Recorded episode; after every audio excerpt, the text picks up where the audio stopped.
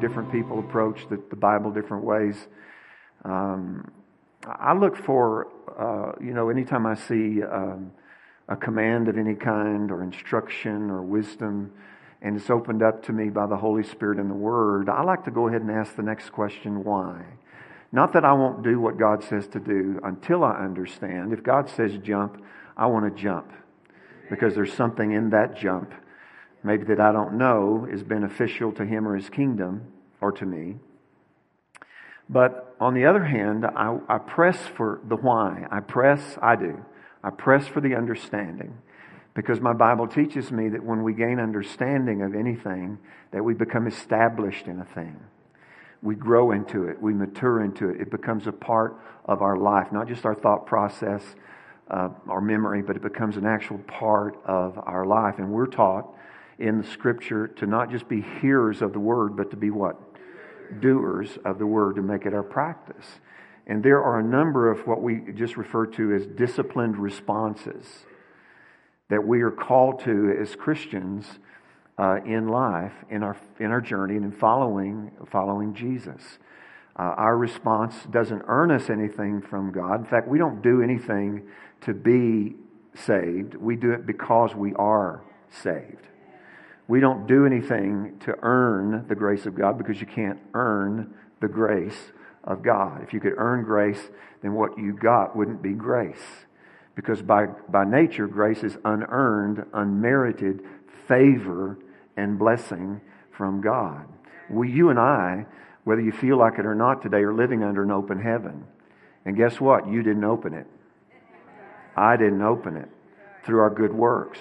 Jesus opened it through his thorough and complete work at the cross 2,000 years, years ago. But we find a number of these disciplined responses that we're commanded to follow and develop in this new life uh, in Christ Jesus. And one of those is in 1 Thessalonians in chapter 5 and verse 18. And it's sandwiched right between um, pray, rejoice evermore, and then comes pray continually or pray without ceasing. The next one is in everything give thanks, for this is the will of God in Christ Jesus concerning you. And right after that one is quench not or grieve not the Spirit of God. So, just as important as praying continually or rejoicing evermore, or certainly not grieving the Holy Spirit, we find this disciplined response of in everything give thanks. You know, if there's one thing I think, if I could impart one thing to another person, certainly another Christian in life, it would be a thankful heart. But it doesn't come by impartation. Certain things do. You can lay your hands on someone and impart certain things to them.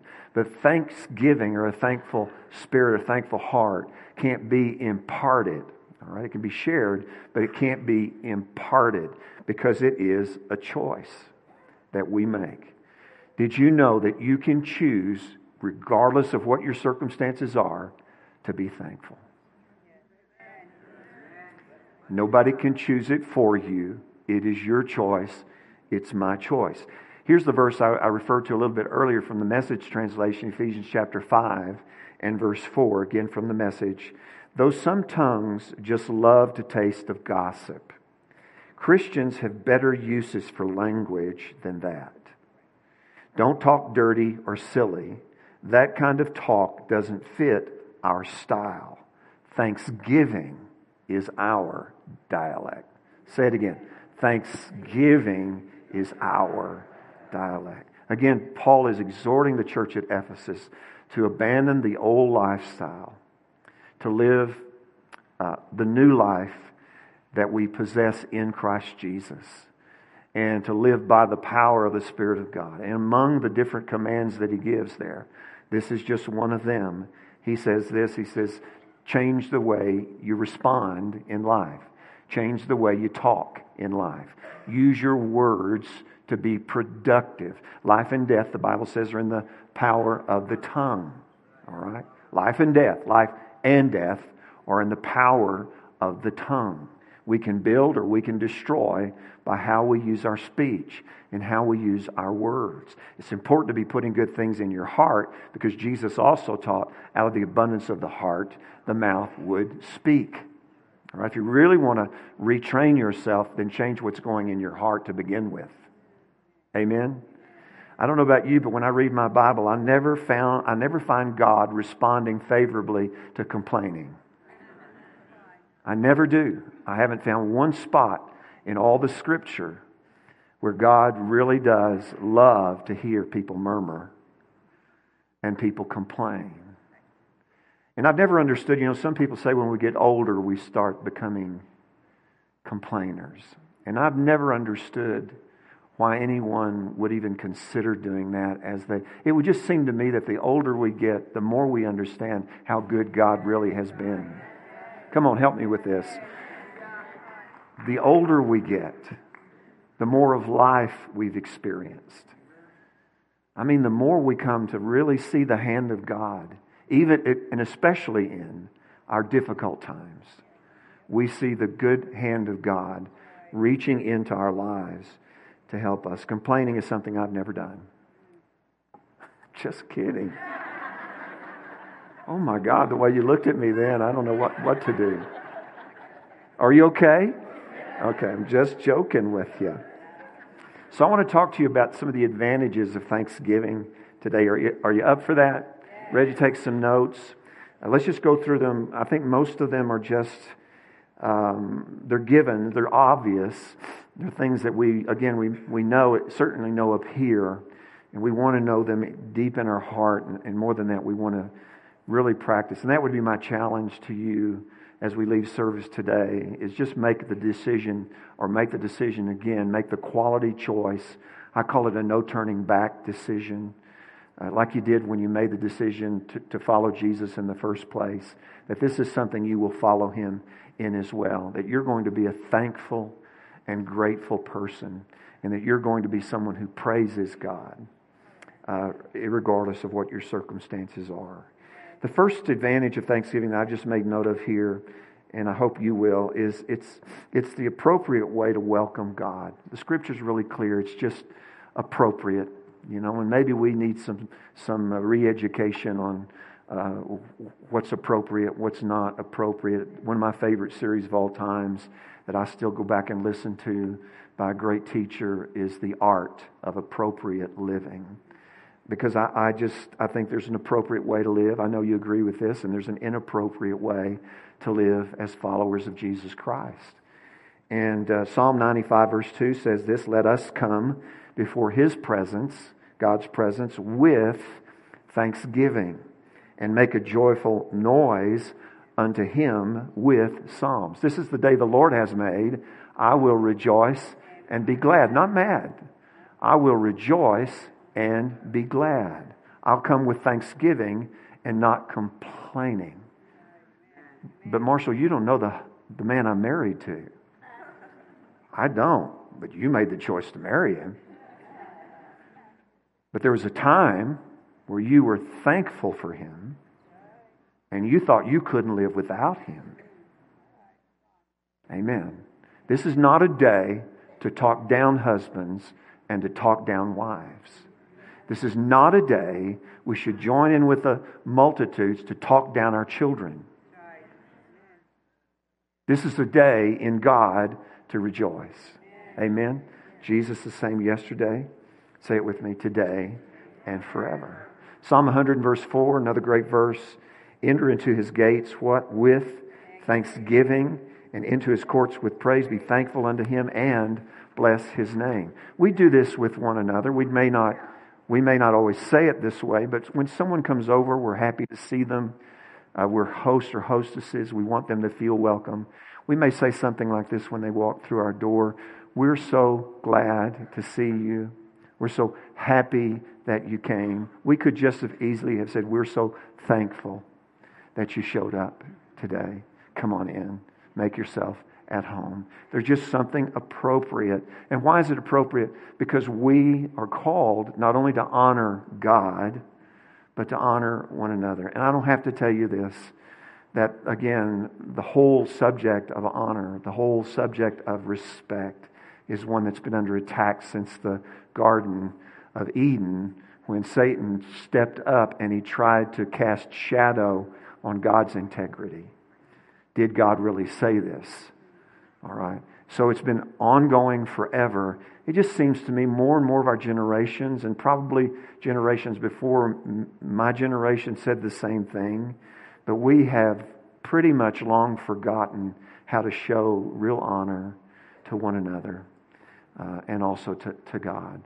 Would you join with me in saying, Holy Spirit, help us return, amen, return to a place of honoring God the way you view honor and the way you define it. Amen. So honor is important, and this is one way we do it. it, it the word uh, honor means to pay tribute, of course, or to show appreciation for. We endeavor to welcome the presence of God here today. Jesus said, Where two or more gathered in my name, there I am with them. And we endeavored to welcome God with thanksgiving and with praise uh, into this place, into this gathering. And as we gave Him first place in our heart again today. Psalm 69, verse 30 says this I will praise the name of God with a song and will magnify Him with thanksgiving. Actually, so we had a, actually had a, a, a napkin uh, out on a counter in our house over the holidays. We celebrated with Cindy's father, who turns 90 next month, and her sister was in town, and her husband and our own children came over for a day, and we enjoyed some time together. And, and uh, there's a napkin laying out on our counter that actually quoted this psalm, Psalm 69, 30. And when I passed by it, I noticed again it says, I will glorify or magnify him. How do I do that? With thanksgiving. So, again, why thanksgiving? Well, it honors God, it makes God bigger, come on, than our problem. It makes God bigger than you. And we got to remember that. We're not the solution to every problem. God is our solution. Amen. There's a song, I think, forgive me if I misquote the lyrics to it. I just heard it the other day, and, and, and some of the song contains something like this that it looks like I'm surrounded, but I'm surrounded by you. What a great thought. Especially when life comes at you and it can come at you really hard. It's nice to remember that even though it looks like I'm surrounded and the number surrounding me is greater in number than what I have to fight back, that God surrounds me. He is the head. Come on. He's around me. He surrounds me. He's my shield. The Bible says He's my buckler. He's all of that and more to me. All right? Magnify again means to make larger, make bigger. It's just the, the right thing, the appropriate thing, always to defer to God. Would you agree with that, church family? To always let God be bigger and let Him be first than to push our way into that place. Number two, another advantage of Thanksgiving is it opens the heart to communion uh, and that's a really special word to communion with God and others. Communion or fellowship is something that we can only share spirit to spirit. It manifests itself in a number of different ways in the natural, but it's really a spirit to spirit uh, experience. God is a spirit. Those who worship Him, the Bible says, must what? Worship Him in spirit and in truth. Our heads get involved, sure. Our emotions, yes. You know, even our bodies get involved. But it's spirit to spirit. It's a very unique, special thing. And uh, unique between God and those who follow Him and brothers and sisters in Christ who have the Spirit of God on the inside of them. We've got to remember what Jesus had to say about the heart. It's just capable of anything, it's capable of all kinds of evil things. It can be hard, it can be soft, it can be closed, or it can be open. And I, am absolutely convinced that Thanksgiving has a way of keeping the heart pliable and, and tender. It's hard to be genuinely thankful and be hard in your heart. It's hard to be genuinely thankful and still be hard in your heart. Amen. Number three, it promotes and completes generosity. Both of those. It promotes generosity and it also completes generosity. What do I mean, mean by that? Thanksgiving awakens our heart. It awakens our heart to others, those who have given to us, and those who need our help. Amen. You know, I, I, can, I can honestly testify to this in my own life and Cindy's life that anytime someone has come to us and been gracious to us, and many of you in this house are those very people who have been kind to us over the years and gone all out just to make us in one way or another feel special or to aid us or help us in our life and in our Christian journey, our first response was not to ask for more. Our first response was to find out how we could take that more and be a blessing to somebody else. You know where I'm going with this. You and I are blessed to be a blessing. Say it. I am blessed to be a blessing. And Thanksgiving keeps me in that spot of being generous when it comes to giving back to God and also giving into the lives of other people. Jesus said it right when he said it's more blessed to give than it is to receive. But Thanksgiving also has a way, the second part of that also has a way, I don't hear many people talk about this, but it also has a way of fully receiving, opening the heart to fully receive what God has for us. Not just initially receiving, but fully receive, even over time, what God has for us. We have a real bad habit of starting fast and finishing really slow if we finish at all. I know you don't want to say amen to that, but you know it's true. We prove it about this time of year, especially coming into the new year. We get all excited about something new, and then it becomes old sooner than we thought, and we either abandon it or we just kind of lose sight of it. Thanksgiving keeps me in a place where I can receive from the hand of God or someone else that God has put in my life and continue to receive it until what God began in me, He can finish in me. I'll say that about your healing. All right, and that's just one example. But when you ask for healing and you receive it from God and you thank God for it, keep thanking God.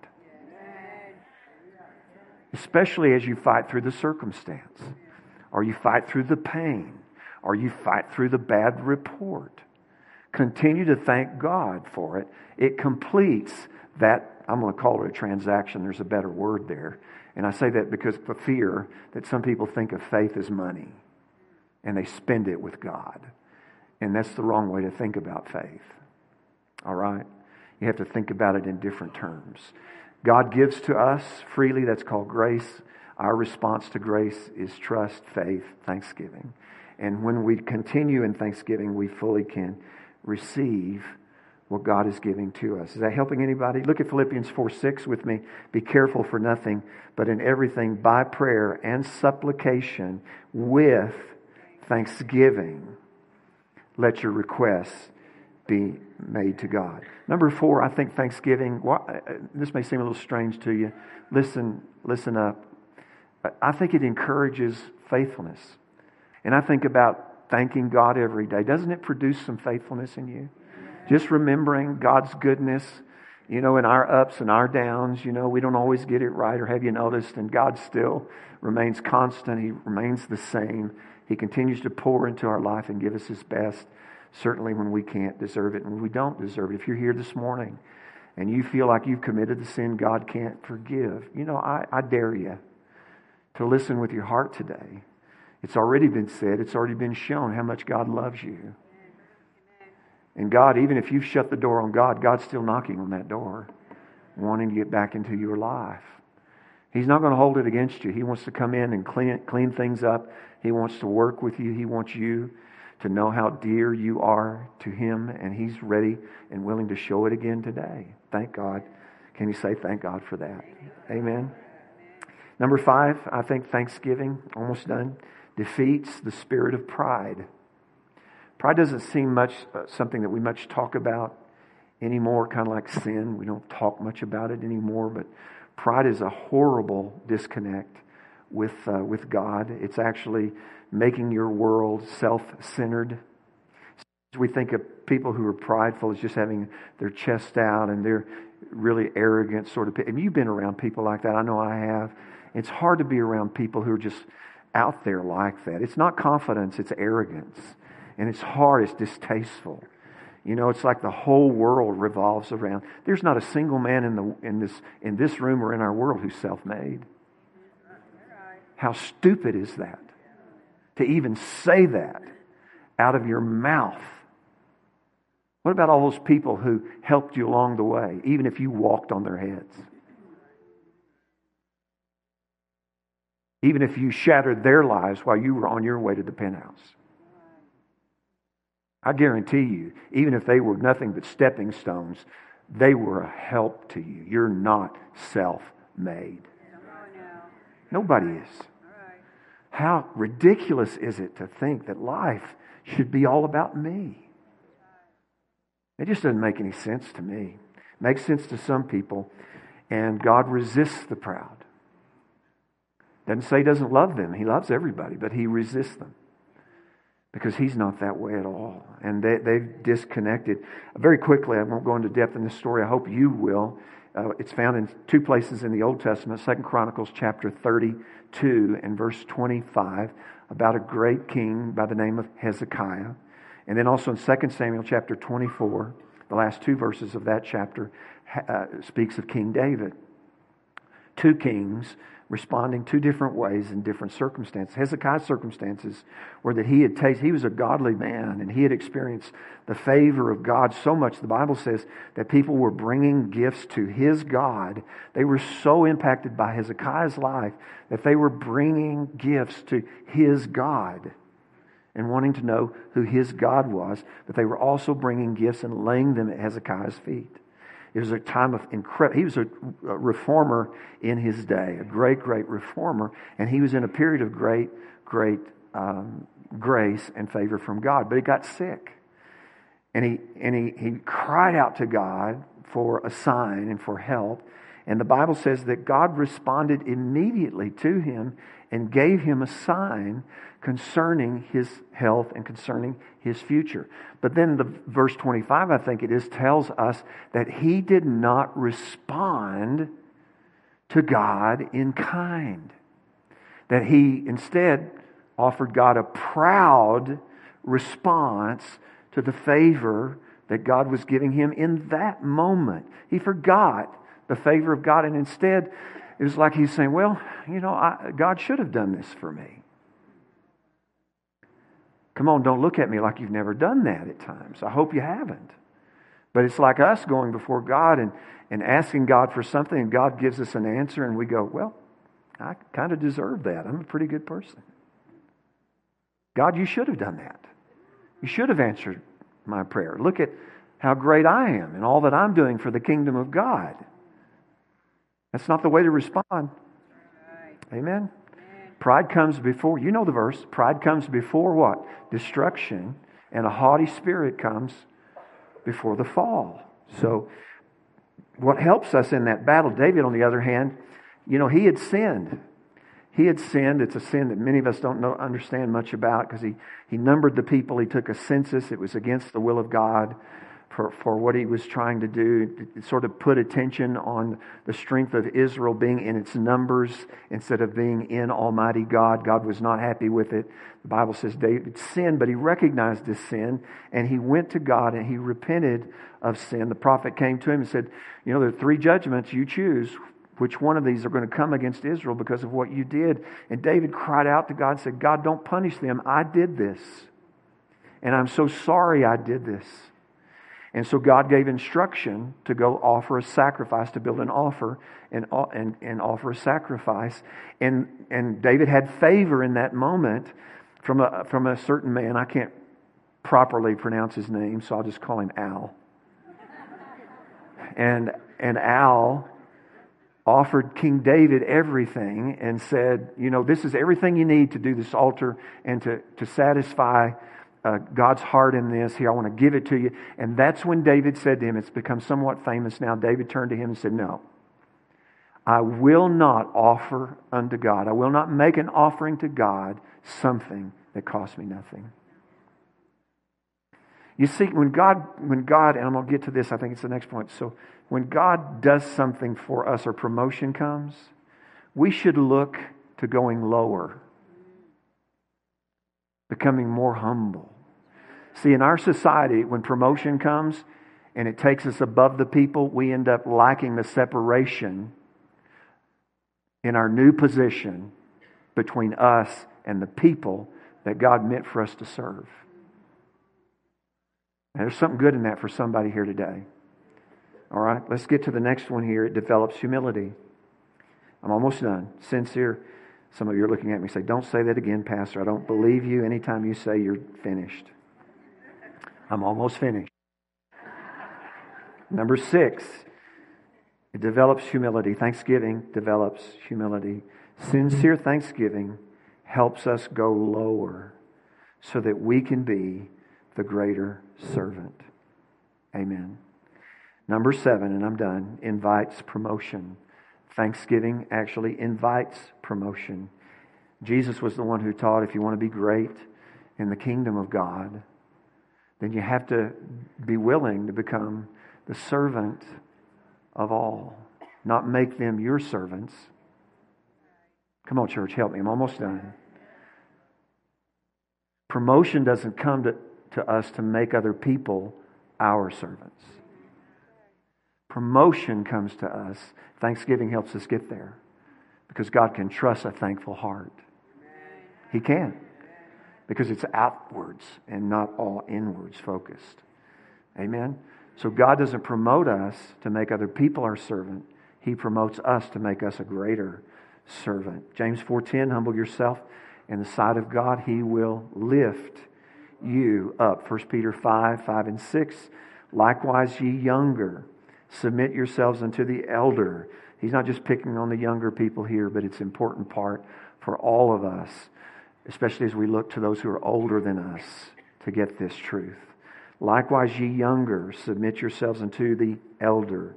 Yea, all of you be subject one to another, and be clothed with humility.